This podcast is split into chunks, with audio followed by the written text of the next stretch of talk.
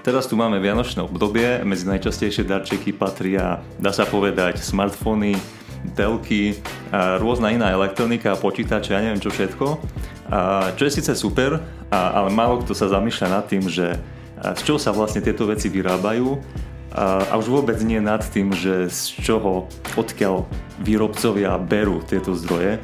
Prakticky všetko okolo nás sa musí niekde vyťažiť. A čo sa týka Európy, tak v týchto kľúčových odvetviach, ako sú elektronika a batérie, dosť výrazne zaostáva a v podstate sa dá povedať, že Európa aspoň momentálne nemá dosť vlastných zdrojov, ako je, ako je litium, ako je kobalt a, a ďalšie. A nie náhodou hovorím, že momentálne Európa nemá zdroje, pretože nie, že by Európska únia nebola bohatá na zemské zdroje, ale ty musíš v prvom rade tie zdroje objaviť, teda preskúmať, objaviť a v druhom rade nejak ich dostať zo zeme, čiže vyťažiť. A no, to je taký, taký krátky úvod k tomu asi zhruba, čo sa budeme rozprávať. Maroš, my sme v dávnejšom podcaste sa spolu rozprávali o vodíku, o batériách a povedz, že čo je nové vlastne vo výskume v týchto oblastiach. Tak ahoj Tomáš, ahojte. Ahoj, ahoj. Uh... V podstate áno, dobre si to uviedol. Málo kedy pozeráme na tie parametre batérií, čiže kedykoľvek niekto kupuje nejakú elektroniku, tak asi aj za, tý, za tou cenou bude tá kritická surovina, či to je nejaký minerál na začiatku reťazca alebo nejaký kov. Ale v podstate tie lacnejšie verzie elektroniky určite budú mať tie lacnejšie vstupné suroviny a vydržia možno menej a aj čo sa týka životnosti cyklov a čo sa týka výkonu. Ale potom tu máme tie, ako sme sa bavili pred vstupom, um, niektoré kvalitnejšie elektroniky, ktoré vydržia aj pár dní, alebo mám tu Remarkable, ktorý vydrží dva týždne, ale proste musíme si priplatiť aj za tú cenu vstupnú suroviny. No a tým pádom je tam iná chémia, hej, ktorá nie je až tak dostupná, ale za tým materiálom sa musí niekde ísť a je možno len v niektorých krajinách vo svete teraz, čo, čo neznamená, že nebude v budúcnosti a nebudú nejakí noví hráči na trhu s kritickými materiálmi a kovmi. To, čo sme sa bavili naposledy, tak samozrejme vodík, batérie rezonujú stále tie témy. Môžem povedať len ohľadom vodíka. Košický samosprávny kraj takisto podával vodíkové údolie, projekt Clean Hydrogen Partnership, kde uh-huh. nám Takže... dal jeden, jeden bod k tomu, aby sme získali financovanie. Aha. Čiže ideme oprášiť, na nedostatkoch sa učíme a určite aj tento rok pôjde tento projekt. Ale čo je hlavné, tak vo vodíku Uh, už nielen veda výskum, ale už je to aj business case pre niektoré sektory. Treba splinárenský, splinárenský sektor, ako vieme, dekarbonizuje takisto. A mali sme tu možnosť pracovať na tzv. Technických protokoloch, kde už od budúceho roka by malo byť v externom pripomienkovanom konaní relevantných inštitúcií päť percent vodíka do zemného plynu. Čiže pripravujú sa všetky e, parametre fyzikálno-chemické na to, aby sme vedeli tých päť percent vodíka do e, plynárenskej infraštruktúry dať. Čiže to je business case pre niektoré naše plynárenské spoločnosti a ruka v ruke ako s dekarbonizáciou. A čo to má za výhody, keď pridáš vodík do plynu? No, samozrejme nepotrebuješ potom vo finále toľko plynu, lebo vieme, že je to um, podstate riziková surovina momentálne, čo, čo sa deje na uh, Ukrajine. Uh, takisto treba vnímať to v širšom geopolitickom kontexte, že um, Čína dekarbonizuje zemným plynom.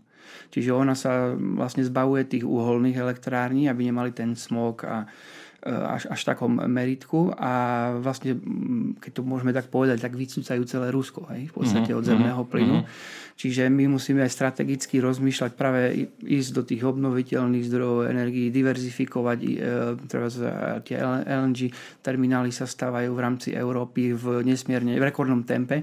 Nemci za desať mesiacov vystavili el en gé term, nový terminál, čo je rekord v podstate, mm-hmm. nikto, to boli na roky, roky, rokúce projekty.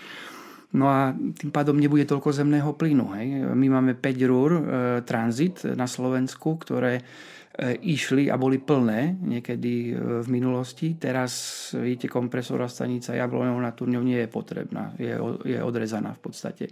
Idú len niektoré rúry. Čiže v podstate aj ten business case, že máme voľné potrubia, ktoré teraz síce dočasne v čase vojny rizikom e, slúžia ako strategické na uchovanie toho zemného plynu, ale do budúcnosti môžu treba byť pre čisto vodík. Hej. Čiže na tom sa pracuje a musí sa spracovať teraz na vede výskume, aby mohlo e, mať ten zmysel o, o, o päť, možno desať rokov, aby, aby to bolo um, škalovateľné. No jasné, to musíš byť vždy trošku, nie že o krok, ale o pár krokov vpred. Tak čiže, päť rokov dopredu presne, ako hovoríš. Čiže, čiže to je tá veda výskum aj či, či vo vodíku, alebo aj v batériách, ona je v podstate to, čo my vidíme v labákoch, tak je niečo ako päť rokov a plus, čo bude v komerčnej sfére. Čiže či v automobilkách nasadené, v nových elektromobiloch, alebo ako energy storage, ako uchovanie energie pre energetické komunity. Čiže my toto vidíme v labákoch, že aká je, aký je stav technológie, ako sa to veľmi posúva tým, že máme zdroje a kapacity. A vieme si predstaviť, čo asi bude. Samozrejme, musíme prihľadať aj na to, čo je dnes téma s tebou, a to sú kritické kovy, minerály a prístup k ním. Hej.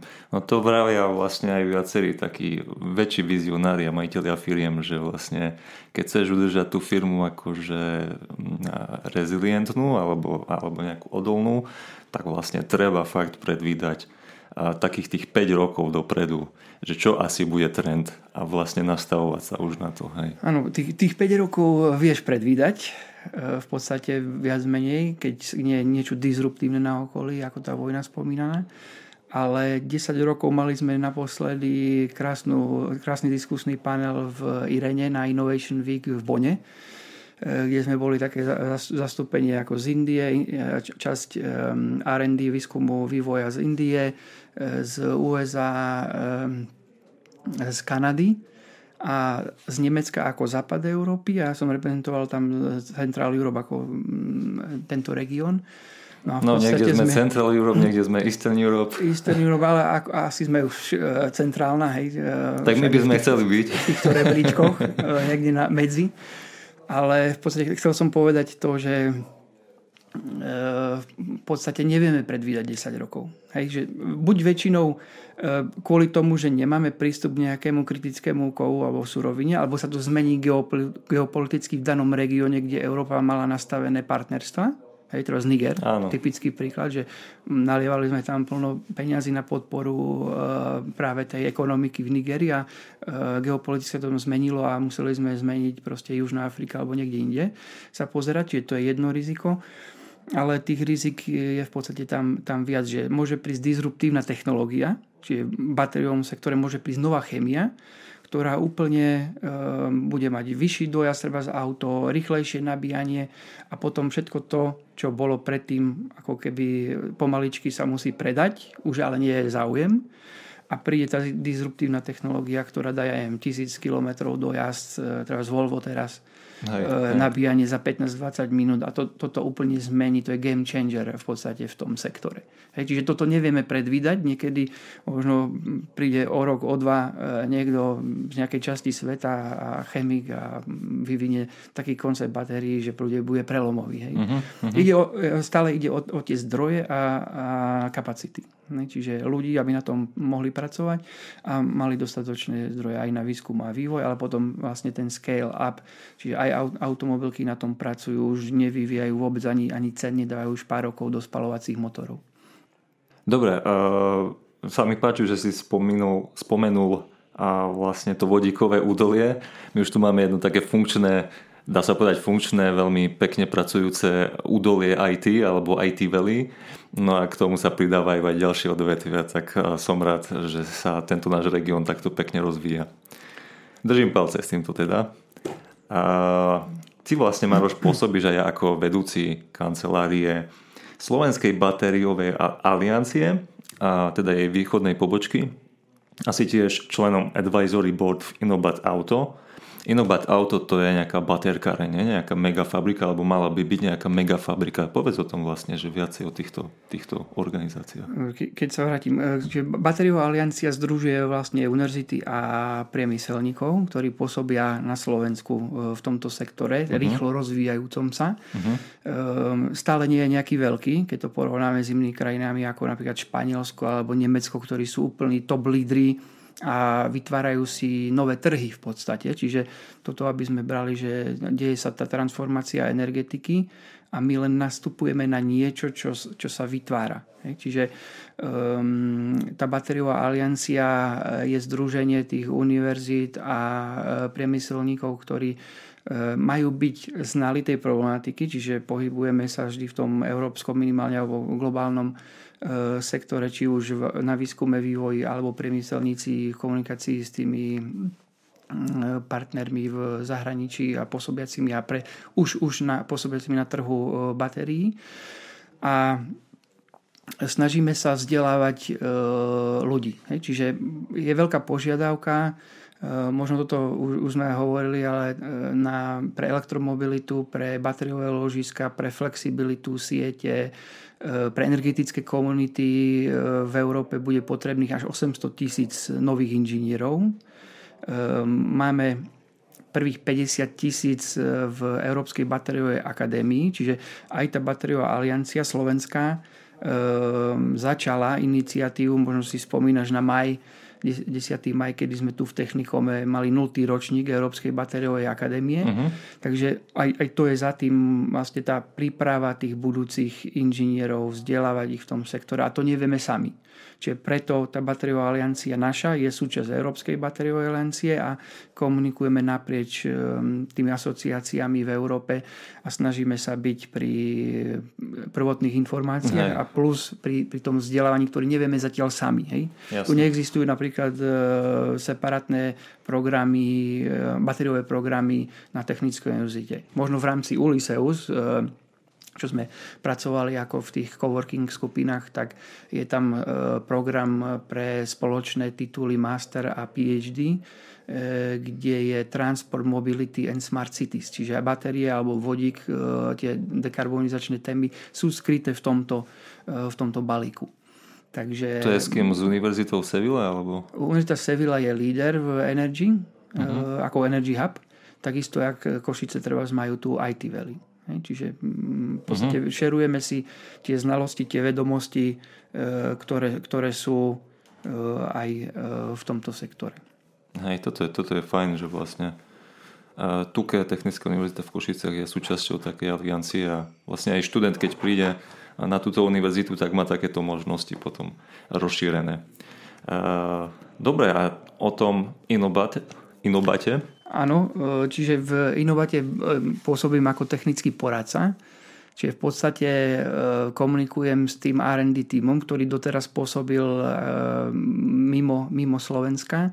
Ako viete, Inobat bol vo výstavbe, čiže výskum a vývoj vo Voderadoch trvalo, myslím, že dva a pol roka, keď nie viac, aby sa z nejakej starej haly, kde odišiel Samsung, prerobilo na úplne top er end dé centrum mm-hmm. na výskum batérií.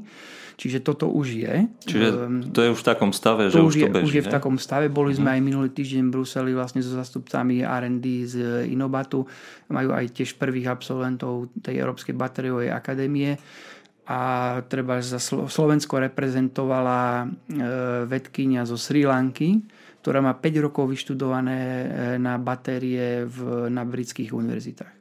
Čiže v podstate my nemáme ešte typického Slováka, okrem zo, zo pár jednotlivcov, ktorí pracovali na PhD témach, ktorý by mal master treba alebo tento titul. Takže to je jak v športe, hej, že reprezentuje Slovensko a môže aj nejaký zahraničný. Hej, ja to hovorím, že výber, výber sveta, hej. Čiže v podstate, aby, ale má to logiku. Aspoň lebo máme vyššiu šancu.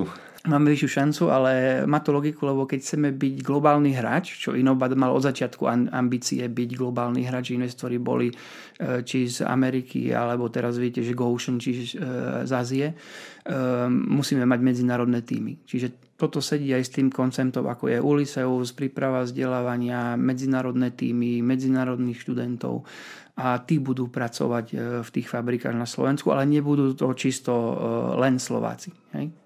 No tak sa nám tu pekne tvoria tie ekosystémy a vytvárajú a prepájajú, tak super. Tak a ešte, čo sa týka toho zmysel.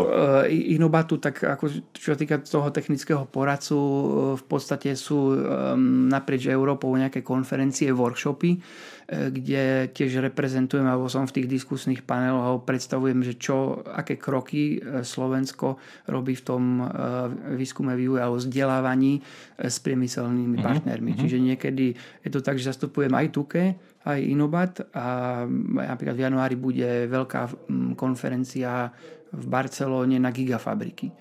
A tam mám vstup, čo sa týka stratégie a prípravy nových kapacít práve tých hybridných inžinierov pre batérie. Uh-huh. Takže nejaké, nejaké povolania zajtrajška. Alebo skills of tomorrow, alebo, alebo ako sa to nazýva. Dobre, a tam vlastne hovoríš, že to R and D centrum je už hotové. A, ale oni by mali vyrábať aj batérie však. To je ano, nejaká továreň. Vlastne výskum a vývoj, čiže oni budú vyvíjať nové koncepty batérií, testovať ich, skúšať. Ano. A pre rôzne portfólio zákazníkov. Čiže keď si to premietneme tak na drobné, hej, ideme veľmi konkrétne, tak bude nejaká požiadavka z, z, pre skútre, musí byť úplne iný druh koncept chémie ako teraz požiadavka pre automotív. Uh-huh. Hej, alebo e, myslím, že majú podpísaný Lilium, čo je, sú tie nové prototypy, koncepty lietajúcich e, e, helikopter alebo kvadrokopter, tak v podstate tam musí byť úplne iná chémia a in, musí to dať inú, iný výkon, inú energetickú hustotu. Takže áno, na tom sa bude tzv. High throughput pracovať, čiže veľa batérií v tom novom koncepte a umelá inteligencia testuje vlastne tie parametre pre, pre dané podmienky aplikačné. Mm-hmm. Čiže toto je veľká výhoda, že tam si to vedia aj v tých clean room, tých čistých labákoch vyrobiť a hneď vo veľkom otestovať na aplikačné podmienky. Čo napríklad žiadna univerzita alebo žiadny výskumák nebude vedieť, pretože my máme tie limity parametrov, že vieme si pripraviť len malé koncepty batérií, ako, aké min, predstav, predstaviť si ako mincu, a testéry sú do troch až štyroch voltov. Čiže nie je to vôbec niečo, čo je na požiadavky toho priemyslu. Toto musíme takisto vybaviť si infraštruktúru tu na univerzitách, aby sme vedeli treba z toho trošku škálovať vyššie. Uh-huh, uh-huh. Takže väčšie voltáže, väčšie energetické hustoty, ale to už prináša vo výskume to riziko, čo sa venujem ja, práve bezpečnosť. Takže nemôžete to hoci kde robiť v labáku, musí, musia byť na to podmienky. Briti už to majú ako excelentné centra, kde to je pri testovacej dráhe na autonómne elektrické vozidlá za jednu miliardu libier. Popri tom vystavili Horiba Majera technologické centra testovanie labáky na testovanie batérií, na bezpečnosť a tak ďalej. A dáva to zmysel vôbec, aby sa univerzity, alebo teda konkrétne u nás na Slovensku, naša univerzita, dajme tomu, vybavovala, keď už tu nám máme niečo také, také R and D centrum, treba outsourcovať ten výskum u nich, alebo... No, to je otázka, vždy je to na dohode. Čiže áno, tie alebo modely... spolupracovať, neviem, že... Áno, spolupracovať. Tie modely, čo sú v rámci tých lídrov ako Španielsko, technologické centra, som videl aj v San Sebastián alebo v Anglicku pri Coventry. To sú špičkové centra, ktoré presne si diverzifikujú, že áno, vy idete do základného výskumu univerzita, budete mať tam v, v malom rozsahu uh-huh. a potom práve tá prax je na nejakej týždennej báze, chodia študenti do tých technologických centier, kde už to vidia priamo na motor Aston Martina alebo Formula jeden, také tam mali ako špičkové veci, Volvo prototyp. No to je vždycky lepšie to takto vidieť priamo už v niečom. Áno, áno. Čiže to, toto určite človek. Nás čaká a takisto to je princíp Európskej batériovej akadémie, že je to online zatiaľ, čiže všetky kurzy, je tam až sto hodín kurzov, čo je proste veľmi náročné. Myslím, že od maja ešte, ešte niektorí z nás to nie celkom všetci dokončili. Uh-huh. Ehm, z tých prvých Slovákov, a toto budeme musieť nejak s tými technologickými centrami potom e, sa dohodnúť, že e, teóriu áno, to sa dá aj cez online, ale tá prax bude z časti na univerzitách alebo výskumných inštitúciách a z časti u priemyselníkov. Čiže áno, ale na to musí vlastne ministerstvo či už školstva alebo hospodárstva pripraviť z plánu obnovy nejaké zdroje, čiže preto sme aj v tých, cez batériu, keď sa vrátim k batériovej aliancii, tak sme v tých expertných skupinách na úrade vlády, kde vlastne pri tých nových výzvach trošku smerujeme, že kde by mali ísť na podporu tie financie, aby sme ne, nezaostávali ako Slovensko Máme. za tým zvýškom Európy. Aby to tak dávalo zmysel. Dobre, no poďme sa teda teraz pobaviť aj o tom, že aký typ alebo aký zdroj surovín, aký typ surovín je potrebný pre výrobu takých batérií do bežných vecí, ako poznáme, mobily, počítače, ja neviem, holiace strojčeky, ale aj auta. Tam toho treba trošku viacej asi. Čiže, čiže to je jedna vec. A potom druhá vec, prečo je takýto zdroj pre Európu tak trošku problém? Mhm. No, je to, je to dobrá otázka, trošku dynamická, hej, lebo v podstate vždy sa vyvíjajú tie batérie, čiže nie vždy to, čo bolo pred piatimi rokmi v strojčeku alebo v notebooku je aj teraz, alebo v aute. Keď to trošku zúžim. Áno, hej, áno, nedávno sa ma na letisku pýtali, že v, aký, v zubnej kefke, že aký mám, a, akú má, aký mám typ batérie. Hoň, že, že či je desať tisíc miliampérhodín alebo tridsať tisíc, lebo hej. To by si nemohla ani zobrať tridsať tisíc miliampérhodín. Tým, že to je už riziko, má vyš, vyššiu energiu a keď sa niečo stane a začne horieť v lietadle, tak to asi len tak ľahko nezahasíte. Takže aj preto sú nejaké reštrikcie a tá regulácia je potrebná. Až také zlé zuby nemám, predpokladám, že, že až taká silná nie je. Tak to si dobre na tom. Ale keď sa vrátime späť, čiže v batériách, aspoň v Európe zatiaľ, keď to tak zúžim, hej, nedá sa to proste povedať, že pre každý daný typ aplikácie je iná surovina alebo kov, ale určite kobalt, nikel, mangan, litium samozrejme a už aj uhlík je na, na tom zozname. Takisto meď, mám tu takú pomôcku, že čo je v akých sa, krajinách. Ono to aj aktualizuje komisia stále. Vlastne aktualizuje a potom druhá vec je tiež, tu mám peknú schému, čo je z reportu Ireny, čo je taká geopolitiky, ako hrá rolu v tomto a môže naštrbiť ten reťazec. Tak tiež záleží, že v akom regióne sa, kde pýtaš, čo je kritický materiál, kritická surovina. Mm-hmm. Čiže nie všade je tá istá surovina alebo me, kritický kov kritický. Čiže Ázia, Európa, môže byť rozdiel. Mám tu tabuľku, kde kobalt je detekovaný ako v dvadsiatich deviatich krajinách, ako, ale v niektorých nie. Čo je, keď sa svetovo bavíme. Hej, teraz. Keď, keď sa svetovo bavíme, tak preto je trend bezkobaltová chémia, alebo vyvíjať batérie bez kobaltu, mm-hmm. pretože kobalt na sedemdesiat percent, tu mám presné čísla, je z Konga. A vieme, že čo sa deje v Kongu, že občianská vojna, nie je to len kvôli kobaltu, ale kvôli diamantom, ale proste môže to narušiť aj to tú stabilitu hej, po, politiky lokálne. Čiže keď je koncentrovaný kov niekde v danom regióne, tak je to obrovské riziko na destabilizáciu. Hej. Čiže potom aj celý reťazec je v tým oplnení. Momentálny trend, ako jasné, bezkobaltové, to je jedna vec. Ale druhá, čo je, prichádza z Ázie a možno si si, si všimol, že azijské automobilky chcú obsadiť európsky trh s, la, s lacnými elektromobilmi. Že je to stratégia na el ef pé po, postavená na batériách, čiže to sú veľmi lacné. Je tam len litium, železo a fosfor. To, to vlastne nemôžeme pokladať ani za veľmi kritické kovy, mm-hmm. ale majú obrovskú jednu výhodu, že síce majú tridsať percent možno nižšiu účinnosť ako tie klasické, ale čo sa týka bezpečnosti, sú úplne top. Čo sa týka životnosti, tridsať tisíc cyklov, čiže tam, tam to sme na desiatky rokov. A obrovská výhoda, výhoda, jak sme hovorili, to Nemecko a Španielsko, že majú prebytky obnoviteľných v niektorých týchto periódach, uh-huh. tak ich musia uchovať niekde. A môžu to uchovať len v nejakej energetickej komunite. Čiže teraz si predstavme model, toto už nie sú len hypotézy, to už sú ako praxia. Videli sme to už v Dubaji, že energetické komunity fungujú. Máme tisíc domácností a každý bude mať elektromobil plus fotovoltaiku a batérii, batériu ako úložisko. To je zo pár megawatov. Hej? A predstavme si teraz Mochovce, robím aj v jadrovej energetike, čiže viem to porovnať teraz. dvesto megawátov má jeden blok a je tam tisícky, keď nie desaťtisíc ventilov. Hej, aby ten systém fungoval. Mm-hmm. A mať, máš, máš len auto napojené na nejakú batériu a je to flexibilne prepojené v tej energetickej komunite. Čiže auto, ktoré nepoužívaš a je plne nabité, lebo je prebytok, že svietilo slnko a ty si na dovolenke, tak sused si z toho varí kávu alebo varí um, peci. Čiže v podstate tá energetická komunita tým, že by si mal elektromobily, fotovoltaiku a batériu, tak to sú už nové elektrárne.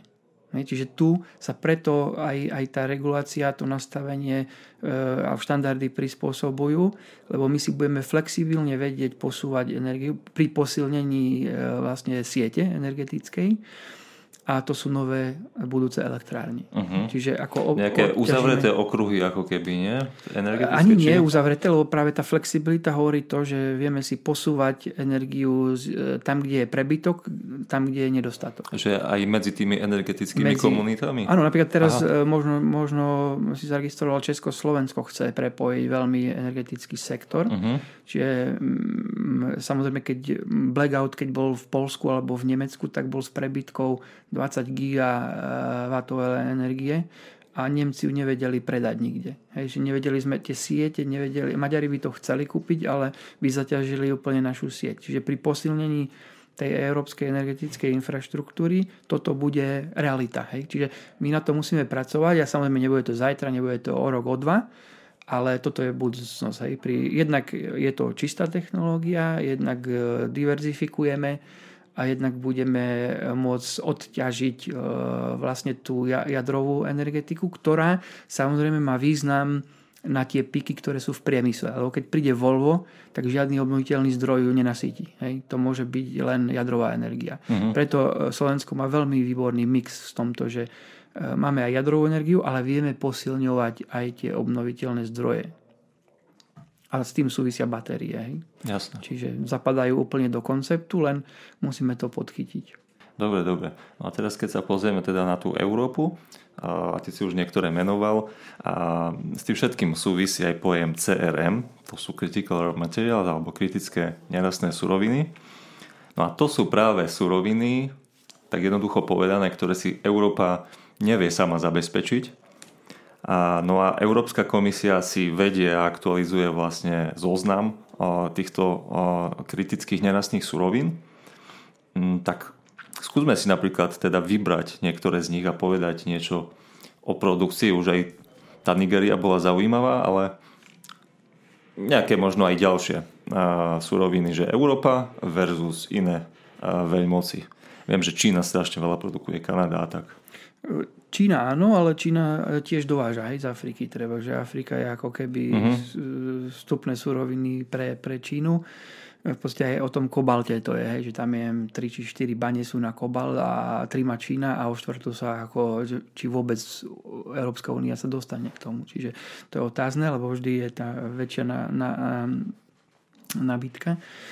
Ale podstate... Litium, li, prepáč, litium myslím, že v Južnej Amerike však. Že dosť, litium, akože... mám tu tiež presné čísla.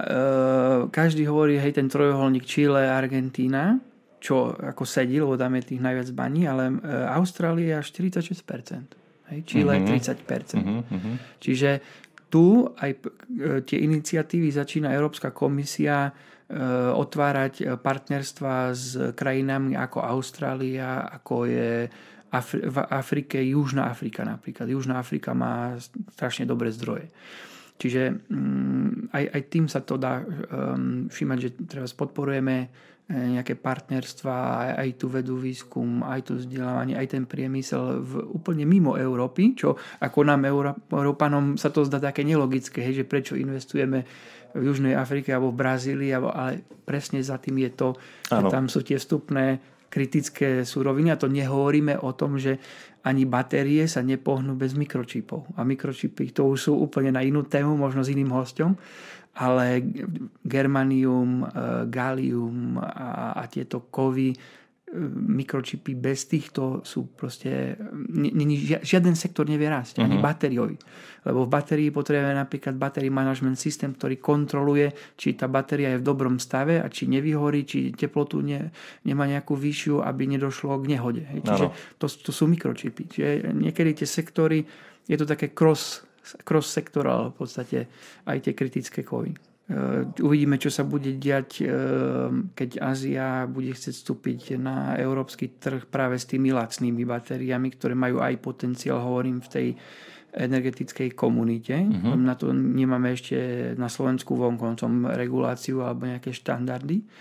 Čiže opäť to je na, otázka na ministerstva, že ako sa k tomu postavia regulačné orgány, URSO, Slovenská inovačná agentúra, jadrový dozor. Hej. Čiže tam je veľa v tej energetike toho reťazca, ktorí sú aj členmi batériovej aliancie a musíme si to vykomunikovať, aby vlastne to fungovalo, aby sme neprišli o Slovensko nejakú príležitosť, lebo ono sa to zdá ako že nebezpečenstvo, ale je to aj, treba vnímať aj ako príležitosť, hej, na, na nový trh. A keď budeme prví, tak budeme pri tom. Keď budeme len sa pozerať, tak ako budeme mať drahé energie stále. Čiže to je, to je ako ten game changer sa tu deje. No a nové krajiny môžu byť na e, trhu s kritickými materiálmi. Hej, toto e, tiež treba vnímať, že ako je nastavená tá mentalita tých ľudí. Lebo keď Česi treba zmajú, vieme, že objavili to litium a možno, že je v nejakom rozsahu na pár rokov, päť, šesť, desať, neviem koľko, tak či dovolí tá komunita ťažiť, hej? Čiže to už sa bavíme o regiónoch, tí ľudia či chcú nejakú e, prácu pridanú s, e, s tým sektorom, ale aby to bolo opäť čisté. Hej? Čiže ľudia už teraz nechcú nejakú špinavú technológiu, kde im to zaťaží prostredie, oni chcú áno, že vyťažite, ale možno bude premietnúť to na výhodu. Hej? Čiže dá sa to, severské krajiny to takto robia. Hej? Že ten Jasné. prístup... U nás je práve ten problém. Ja som aj preto um, spomínal v úvode, že vlastne ľudia si, ale málo kto si uvedomuje, odkiaľ máme všetky tie veci a pre, prečo a za akých podmienok. Hej. Čiže keď neťažíme, nemôžeme si dovolovať alebo nemôžeme využívať tak technológie, ako, by, ako ich využívame dnes. A, a chvála Bohu sa niekde ťaží, ale tie zdroje sú vždy len obmedzené. A, no a presne aj Slovensko, Česko a vlastne tu na tieto krajiny na okolí sa stretávajú s takým veľkým odporom práve ťažiť alebo, alebo začať nejaké investície vlastne v našich lokalitách, že ľudia majú ešte v podvedomí nejaké možno, že staré banské diela, ktoré, ktoré boli veľmi, veľmi škodlivé životnému prostrediu. A na druhej strane neuvedomujú si, že dnes už sú tie technológie úplne inde a máme aj na Slovensku kopu príkladov, kedy vlastne tie technológie sú veľmi šetrné, šetrné k životnému prostrediu a vlastne tie výhody mnohonásobne prevyšujú nad nevýhodami. Čiže presne ide aj s zmenou zmýšľania. Hej? Čiže to je, to je keď to. Máme niečo, mám tu peknú tabuľku, že výhoda ako, a nevýhody fosílnych palív a tých kritických materiálov pre obnoviteľné zdroje. Hej, čiže kým fosílne, ja neviem, tam je aj energetická um, bezpečnosť. Proste otázka teraz, keď Hej. vidíme, že kvôli vojne nie sú recyklovateľné, kdežto batérie a tie čisté technológie v podstate my raz tie suroviny získame do Európy, to je jedno ako, hej, väčšinou diplomaticky, ekonomicky, si nebudeme bojovať, Hej. kvôli tomu Európa nie je mentálne tak nastavená. Tak potom ich tu budeme mať v tom celom reťazci, vo veľkom, ale musí to byť objeme, čiže fakt musí byť elektromobilita všade. A potom tie kovy ostanú tu, lebo my ich vieme zrecyklovať. A batérie sa dajú recyklovať na deväťdesiatpäť percent. To znamená, všetko to už ostáva tu a dokúpime len tých päťdesiat percent alebo možno nejaká príde disruptívna technológia na inej báze.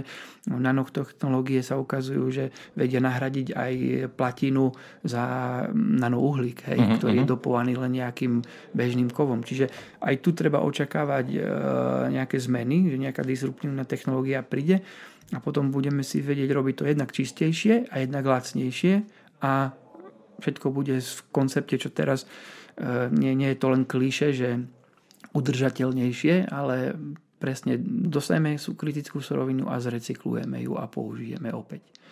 A tá recyklácia je ako účinná? Potom aj v tých ďalších opätovných cykloch zase deväťdesiatpäť percent? Alebo to, tam to stráca? To už sa bavíme, ja neviem, batériový sektor, keď sme el ef pé zobrali tie batérie. Uh-huh. Tak to je tridsať tisíc cyklov v energy storage, čo je uchovanie energie. To sme niekde na úrovni tridsať rokov, hej, dvadsať tridsať uh-huh. rokov.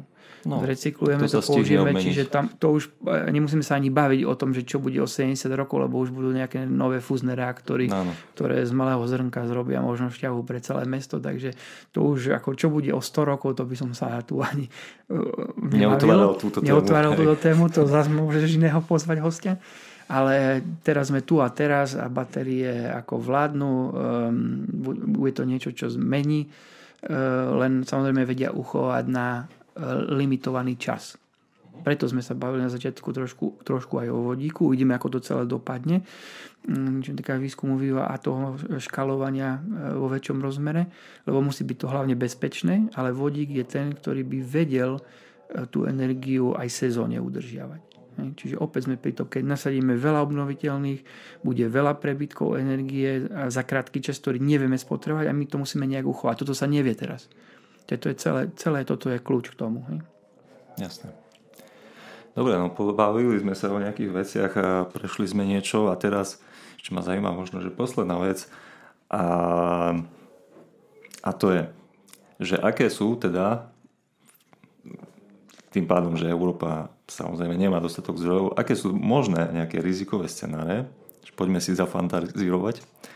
Ale možno to nie je tak ďaleko od fantázií, že ak by došlo na takú situáciu, že Európska únia by nemala z nejakých dôvodov prísun surovín len na tú výrobu batérií, dajme tomu, hej, tak si to zaškatulkujme, tak uh, znamená to naozaj nejaký existenčný problém, že, že ja neviem, čo by tu nastalo, alebo je to fakt len otázka ekonomiky a obchodovania a, a tak. Ja si myslím, že tu, tu môžeme to dať kľudne ako protiotázku. Hej, že keď nebude ropa, zemný plyn, čo môže byť veľmi skoro, tak čo? Máme blackout, nie? Čiže, no, iste. Čiže e, tie obnoviteľné súčinnosti s batériami a inými druhmi energie, ne, ne, nebavme sa len o vlastne fotovoltaike alebo veterné, alebo hydro je tu, máme tu silný jadrový priemysel. Čiže tu jediná vec, aj, aj tú flexibilitu, agregáciu siete vedia posúvať batérie. Čiže keď ich budeme nasadzovať vo väčšom rozsahu, my vieme prispôsobiť, tak nebude to mať účinnosť takú ako tie drahé materiály alebo suroviny, ktoré sú. Budeme musieť ísť možno lacnejšou cestou alebo dostupnejšou cestou, uh-huh. ktorá je momentálne, ale uh-huh. to, to som si istý, že to diplomati vyriešia ako elegantne. Tak budeme mať to, čo bude k dispozícii momentálne, hej, na trhu v svetovom. Hej. A čo sa týka geopolitiky, samozrejme nevieme ešte ako sa postavia iní hráči alebo jak dopadne tá vojna, ale len aby tu bolo vlastne bez, bezpečie. Všetko ostatné môže zmeniť len tá vojna. Čiže to je, to je najväčšie riziko, ktoré tu vidím, ale...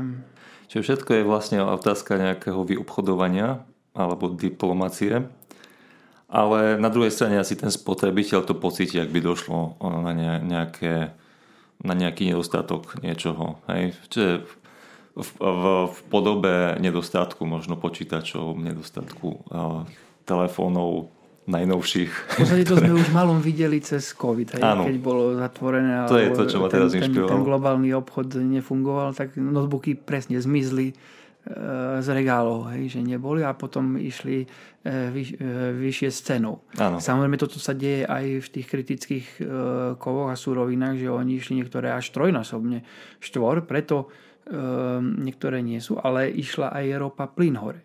To znamená, že keď bola návratnosť, ja neviem, fotovoltaiky s batériovým úložiskom niekedy v desiatkách rokov, tak behom tej energetickej krízy to naraz išlo na rok, dva. Hej, to, je, to je šialený posun. A uvidíme. Ako to, to nie je asi otázka na nás. Ako tie stratégie môžeme len dávať nejaké rady a potom niekto robustne to musí zanalýzovať tie dáta. Hej, na to presne aj funguje, fungujeme teraz z Batteries Europe, máme tam takú task force governance alebo safety. A to sú presne otázky, ktoré rozoberáme. Hej. A nie sme tam dvadsať, tam je sto ľudí, kapacít z Európy a proste robustne si to vyargumentujeme a z toho sa stávajú stratégie nejaké. Hej. Strategic Research Innovation Agenda treba. Uh-huh. Hej, či to je Batteries Europe alebo aj v Clean Hydrogen Partnership. Čiže na tom, na tom pracujeme, snažíme sa byť pri tých prvých informáciách, ale dávať aj nejaké vstupy relevantné. Hej? Čiže aby sme sa nepozerali len, čo sa deje okolo, ale proste aktívne sa zapájali a um, možno aj nastavovali to. No to je to, čo treba asi byť trošku paranoidný. Ja uh, v jednej z týchto knížiek za mnou vlastne som niekde čítal uh, okrem iných aj vlastne prípad Billa Gatesa, ktorý vlastne nikdy by asi Microsoft nevybudoval tak, ako vybudoval, keby nebol paranoidný. A keby si nepredstavoval tie najhoršie scenáre a nebol na ne pripravený. Tak v rámci svod analýzy. Čiže to je, neviem, či v rámci svod analýzy, ale, ale to je asi taká nejaká kľúčová povaha tých odolných, odolných firiem, ekosystémov, spoločností, organizácií a neviem čoho všetkého. Tiežké, tak na záver môžem odporúčať knihu. Tak z energetiky čisto a ohľadom tej budúcnosti, čo by mohlo nastať, až by Blackout. Hej? Tiež je veľmi dobrá kniha, keď sa všetko digitalizuje, vieme, uh, cyber security, čiže aj tie dáta, ktoré si budú posielať tie jednotlivé energetické komunity alebo správcovia, tak uh, bude musieť byť úplne bezpečná, lebo sa dá ľahko nabúrať a potom tie blackouty sú proste uh-huh. tiež len otázka času, keď máme tú takú geopolitiku, jak máme. Čiže tie knihy treba mať všetky prečítané a zobrať si z toho to, môžem, tú robustnú analýzu, urobiť tú analýzu, ten scenár, hej, ktorý by mal byť. Takže... Ono v priebehu života možno, že nie i hneď tú, tú knihu pochopíš, ale v istej fáze života si príde, na to spomenieš, hej, a zrazu ti to dá zmysel. Dobre, no tak keď budete najbližšie ťukať do počítačov alebo o, o, hrať sa na telefónoch, tak pamätajte, že všetky tieto zariadenia majú pôvod kdesi, kdesi v zemi. A ďakujem, Maroš, ešte. A ďakujem za všetky informácie a ešte, ešte prajem pekný deň a vôbec nám, nám obom všetkým. Ďakujem a všetko dobré, pekné Vianoce. Pekné Vianoce, ahojte.